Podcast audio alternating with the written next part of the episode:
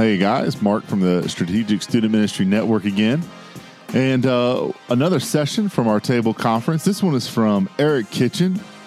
It is the a discussion, a talk on the balance of family and ministry and, and how all that comes together. And so uh, we were honored to hear it. And so here it is for you. All right.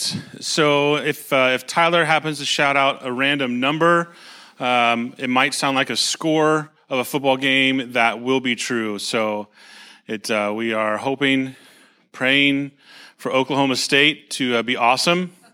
It'll take a miracle, but uh, it, it's definitely more and more becoming a miracle. So, um, again, my name is Eric Kitchen. I know some of you, I'm with New Life in Canal Winchester. Um, I grew up um, in Groveport um, years and years ago. Um, I'm not older than Keith, just for the record, but I'm pretty sure I'm a pretty close second place. so it's good to be with you guys. Um, Keith kind of asked uh, for me to share a little bit of uh, my story. Um, I've been at New Life uh, for going on 24 years. I was part of the church plant team. I was one of the guys in college um, at Cedarville. And uh, very much thought that I, I had the way that ministry was supposed to be done. I was interviewing with churches, and uh, clearly they did not recognize my awesomeness and did not hire me. So, anybody have experienced that? Just me. All right. So, um, my youth pastor, uh, met up with him at a youth ministry conference and asked him if he'd ever thought about planning a church. And uh, his uh, most uh, spiritual answer was no. And then he just walked away. He called me uh, just a couple days later and said, Hey, are you serious? And I'm like, Absolutely. Um, I'm totally in. Let's do this. So we decided within a matter of weeks that this was something that God wanted us to do. Uh, he wanted us to plant a church in Canal Winchester. And we began to do that and launched in um, 1999. I hope, is everyone born? Nope. Okay. Wow. Ow. oh my gosh. I'm going to sit down. Um, so as we, we launched um, the church um, at that time, uh, it was uh, what I would say was one of the, the height of uh, the church growth movement. And we launched big, we launched exciting, and we were what we would say offering something significantly different than what every other church in Canal Winchester was offering. Uh, we were hip, uh, we were cool. I mean, it's 1999, I know. But uh, we were um, the church that everybody wanted to go to in Canal Winchester. And people were leaving their churches, they were coming to ours. And um, about five years in, uh, we're in the midst of a building campaign, and we're recognized as one of the fastest growing churches in the U.S. About 500 people in, in less than five years, and just people just coming out of the woodwork in a little town of Canal Winchester. So, as that began to happen, 2006, or I'm sorry, 2005, we moved into our first facility multi-million dollar facility. We quickly grew um, to a thousand. Um, I was working on plans of what it looked like um, for facilities, um, structures. I was made the executive pastor at that point, not the youth pastor anymore, and was looking at all of the things that we needed to do because uh, we were on a fast track to two or three thousand within the next three years. That's where our church was heading. And if you can imagine, um, maybe you've experienced it in that kind of church growth, that rapid church growth. You're just you're just flying by the seat of your pants, trying to keep up with everything that's going on, trying to get ahead of it. Um, I spent um, most of my day reading um, on Lead, LeadNet, or Leadership Network, or different other uh, sources that were out there. What are the most innovative churches out there doing? And we would begin to implement some of those things just to try to keep up uh, with the amount of people that were coming. 2006, I'm to try to fly through this. I'm to try to get done in 15 minutes. Um, so in 2006, I get home from the hospital. Uh, my second daughter had just been born. We just brought her home uh, that afternoon. I get a phone call that evening um, from our lead pastor, which was my youth pastor growing up, um, lifelong mentor of mine. He says, We need to meet, which was not normal. And I said, Well, I just got home. He said, Well, we need to meet tonight. I said, Well, I, no. uh, I've got, we just got home from the hospital. And he said, No, it's, it's important. We need to meet tonight. You need to be there. At that point, you're realizing um, this is probably not going to be a fun meeting, and it's probably not going to be good news. And you're, you're, just hoping it doesn't have to do with you.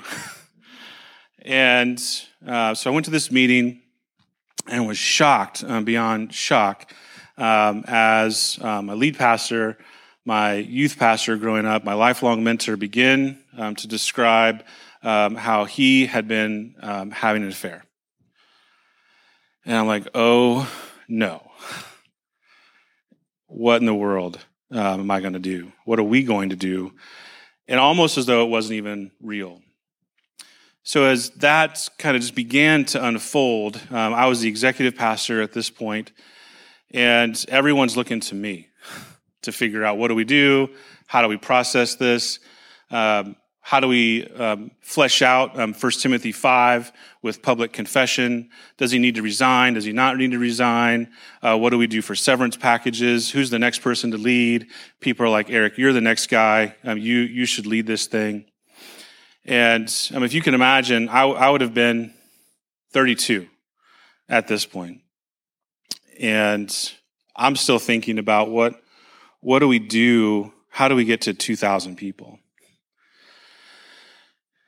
and to just kind of breeze through um, some of these pieces, um, God did something in me in that moment, uh, which by His own grace, um, I realized um, I'm not near mature enough to lead this thing. I believe I can kind of get us through this part, but I'm not. I'm not the guy to be the lead pastor to take us take this on and take take us where we thought God was leading us. So as that kind of began um, to unfold, and if you can imagine, many many things are happening. The church is kind of going crazy. We had very much bought the model, although we wouldn't have said it at the time. If you have um, a dynamic, um, personal lead pastor, um, if you have um, good music or worship, and a good student or kids ministry, um, people will come to your church. Oh yeah, and good marketing. This is what we did, and we were really, really good at it. And as God began to, um, what I would describe, I would say we as men built that church. God began to dismantle it. And uh, paraphrasing of James chapter 1, I read in, um, I think this was in the uh, Ortberg's book, um, Life, um, if you always wanted it. Um, it. It talked about that at the end of perseverance comes maturity. And I knew at that point in my life I wasn't near mature enough um, to lead this church. But I said, by God's grace, um, by persevering, one day I will be. And I'm the kind of person that if, if I set my mind to do something, um, I'm, I'm going to do it. So if it's going to take persevering to get there, um, then doggone it, I'm, I'm going to persevere. That's what I'm going to do. So as we got um, through um, the, this the phase of, of loss of just people that were shocked by this and wanted to leave. And at this point, we were over a thousand. I don't even remember where, but about a couple hundred people left uh, right at the beginning, and we we kind of began to experience and understand we had people in leadership positions that should not have been. Theologically, um, some of them were out in left field from a divisiveness standpoint, from a gossip standpoint. Um, they're causing divisions uh, within the church um, at a great level.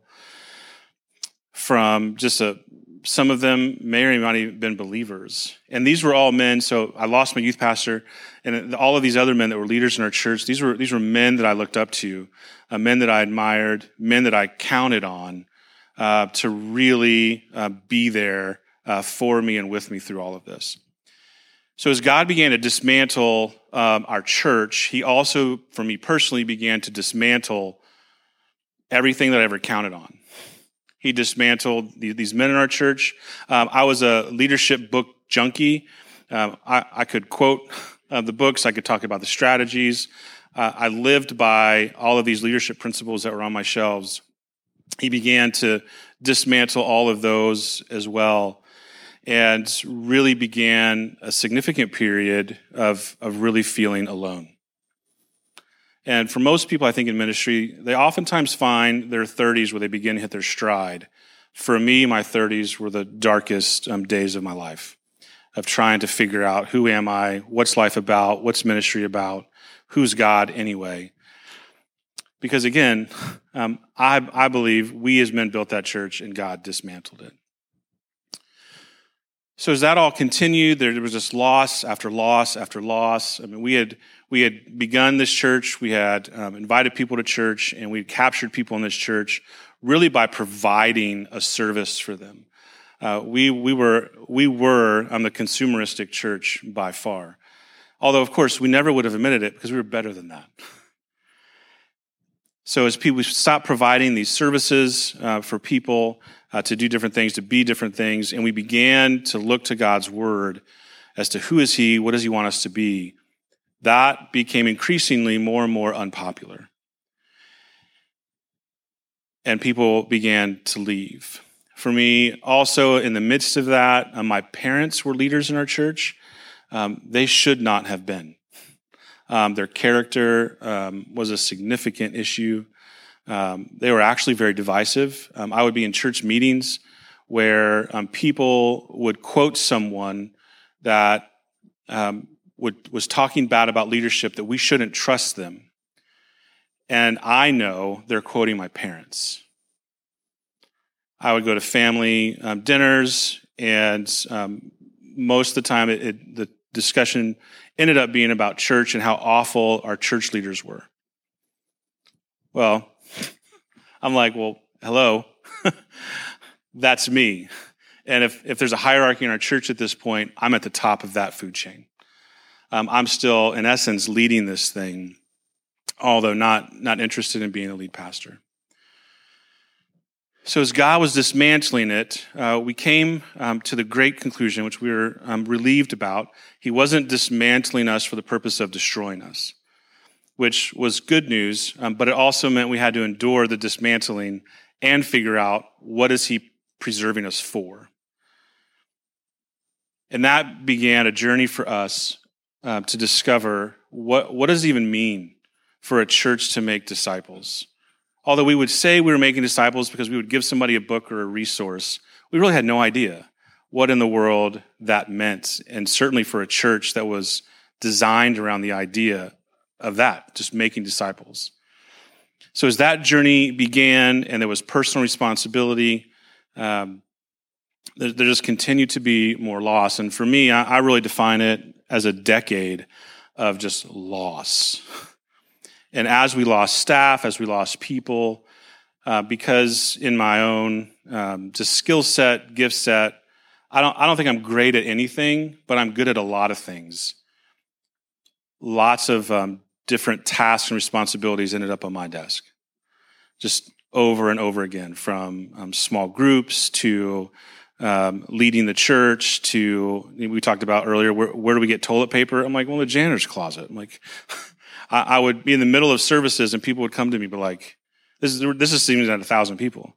Well, we need toilet paper. I'm like, well, go get it. Like, it's not that complicated. Um, you don't even need a key to unlock it. Like, it's, it's right there. Go get the toilet paper. So for years, um, these uh, responsibilities um, kept coming um, to my plate. And um, it was um, incredibly, incredibly difficult. So, dealing with the criticism, dealing with um, God dismantling us, and dealing with the fact that here I am, um, the pastor, although not a lead pastor, but leading the church. And I, I can't uh, really come up with an actual plan of what it makes, what it looks like to make disciples for a church. I couldn't answer that question and had to uh, really just be honest with our church uh, much, much after that. So as um, we begin just to think about what this idea of family and ministry, um, just to share a few things about what all of this and, and 18,000 other things began to do to me. Um, I was exhausted. I mean, literally exhausted, not just tired. I was exhausted. I would wake up exhausted. Um, I would, in the middle of the day, be exhausted. And I would find myself just staring at the wall or at the screen and not even knowing why I'm even staring at it. uh, people would come into my office and check on me, Are you okay? Which, of course, the proper answer to Are you okay is, Yeah, I'm doing great. yeah. Um, I found it hard to uh, think clearly. Um, I was really easily angry, um, especially at home. I had to I had to really keep this in check at the office because that's the church, right? And they see me as pastor. But when I would get home, I, it wouldn't take anything to set me off. I just wanted to go home, sit on the couch, turn on the TV and stare at it, not even watch it, and no one to bug me. Well, I had three kids and a wife at that point, and they also needed me. And they, they, and we're not just talking about a year. This was, this was a decade of my life. So I would snap at them uh, pretty frequently. That was just part of the way I was raised, so it was easy for me to do that. Um, I would have um, significant, uh, just regular tension in my chest, which I'd never had before. I'd never been a person that uh, worried about what other people thought, never really cared what other people thought. But here I am now dealing with um, anxiety in ways that um, never thought that I would. Um, I didn't want to really do anything, didn't want to do anything fun. All of the activities that I was a part of, wasn't interested in. Um, at that point in my life, I um, gained significant weight, which I had never gained um, before. And I, I, just, I didn't want to just be alone. I, I really wanted to be isolated. What I really wanted was just to go away and for no one to know where I was. And actually, and this might sound morbid, maybe you've been there, but um, I really, I really wanted uh, for something bad to happen, just so I'd have to be in the hospital for like six months, just so I could get a break. I mean, that's where I was. And all the while, I'm still leading this thing, still trying to figure out um, what is it that God's doing in us, and holding on to this idea that I'm, I'm going to persevere. I'm going to persevere. I had biblical ideas uh, on some level that um, God desires for us um, to be poured out like a drink offering. Um, I very much, and I still believe that my life is to be poured out uh, for other people. Um, I also um, believed this idea that I deserve whatever crap that I get uh, because of the way that I led early in my ministry. So anything bad coming my way, um, I deserved it. And I also believed I needed to be the source of my persevering. I need to be the source. So in 2014 and, and 15, if we were to jump ahead out of a lot of the junk, um, our, our, church at that point, I think, was on a good path. We were really um, discovering uh, what it meant um, to actually uh, make disciples. We'd hired a new teaching pastor uh, for us. We changed our structure in the midst of that, so we don't have a lead or, t- or a or a senior pastor. Uh, we just serve as an elder team. And um, when he came on, I said, Look, um, I'm going to take a sabbatical in about a year, which we never done sabbaticals. Like, no one even heard that term in our church before. And uh, I said, Yeah, I'm going to take a break in about a year after you've been here once you get on your feet. And they all thought I was joking. And about a year later, I said, Look, I said, here's the reality to our elder team. I said, I think we've got a really small window where we can be proactive um, about how I'm doing.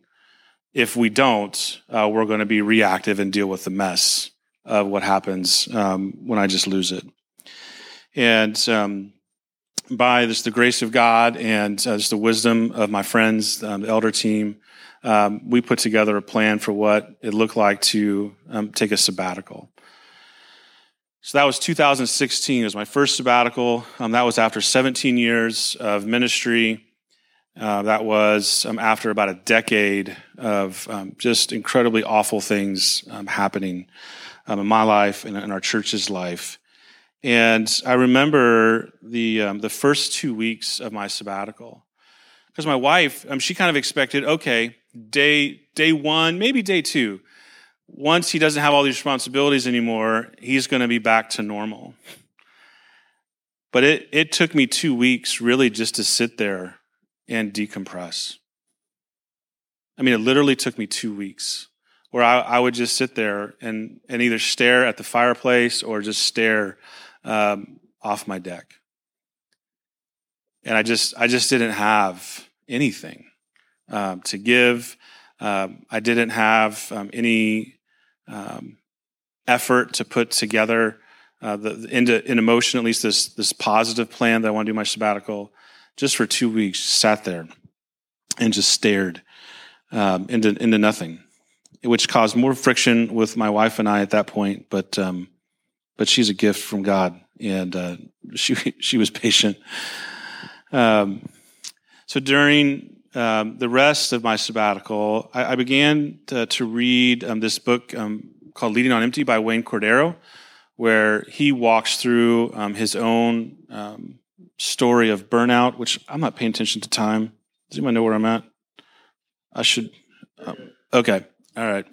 Um, and um, as I began to to read this book, I'm like, oh wow, those things define me.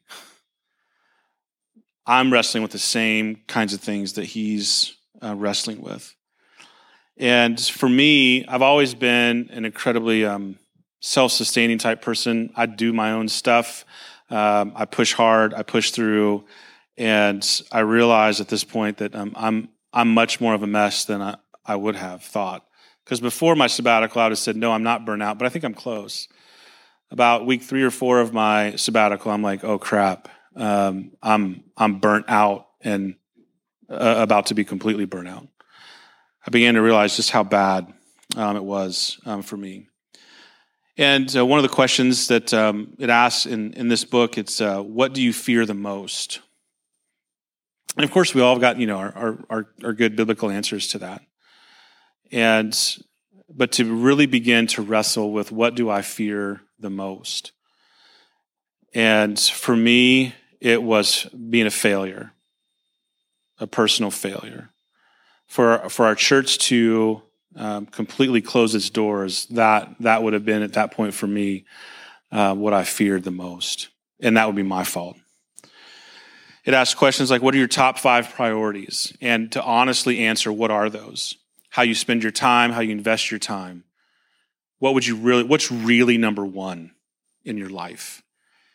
And coming to the conclusion that serving other people was the number one thing in my life Whereas before, that probably would have been a badge of honor. I began to realize that's not good. It's not good. It's not healthy. And then it asked the question what do you do for fun? I sat there for three days trying to answer this question what do I do for fun? I couldn't answer the question. And again, I realized I was much more of a mess than I'd originally thought. So here's here's what I want you to do, and there, there's good news. So I want you to, you're going to take 15 minutes um, or so at your tables. To get some questions for you guys to discuss, and then I want to bring it back together. I want to share a little bit of the rest of the story. Um, so I want to hit pause on it for now, and I want to debrief a little bit about what you guys talk about at your tables. Is that all right? That was your opportunity to say yes. All right. So don't worry, I'm not still like in the, the, the decade of loss. Um, there's a good place um, that's coming. Um, so the questions I want um, you guys to tackle. Uh, what part of the story do you most identify with? Um, share the details of how and when. And, and, by the way, in 15 minutes, you might not get to all these. That's fine. Um, what do you fear the most? If you're honest, what are your top five priorities in order? Like, actually think about it. What, how you spend your time, how you invest. What warning signs of burnout have you seen in your own life and ministry? And this last one, um, how have you seen or experienced this statement in your personal ministry? Wayne Cordeiro says, We don't uh, forget that we're Christians, we forget that we're humans. And that one oversight alone can debilitate uh, the potential of our future. So, 15 minutes, talk about the table. Well, we hope you enjoyed this session from the Table Conference. It's our yearly gathering uh, where we just get around the table and we want to um, network with each other and encourage each other, uh, hear each other's uh, burdens and, and joys, and uh, just celebrate ministry and celebrate what God's doing in each and every one of our churches uh, through student ministry. Uh, if there's any information that you need from us, you can reach out to us on our Facebook page, uh, the Strategic Student Ministry uh, Facebook page, and you can find us there. And of course, we also always encourage you to uh, if you if you like this podcast to, to like it, share it, comment, uh, help us out, get the word out, and we really appreciate it. You guys have a great day, and we'll see you soon.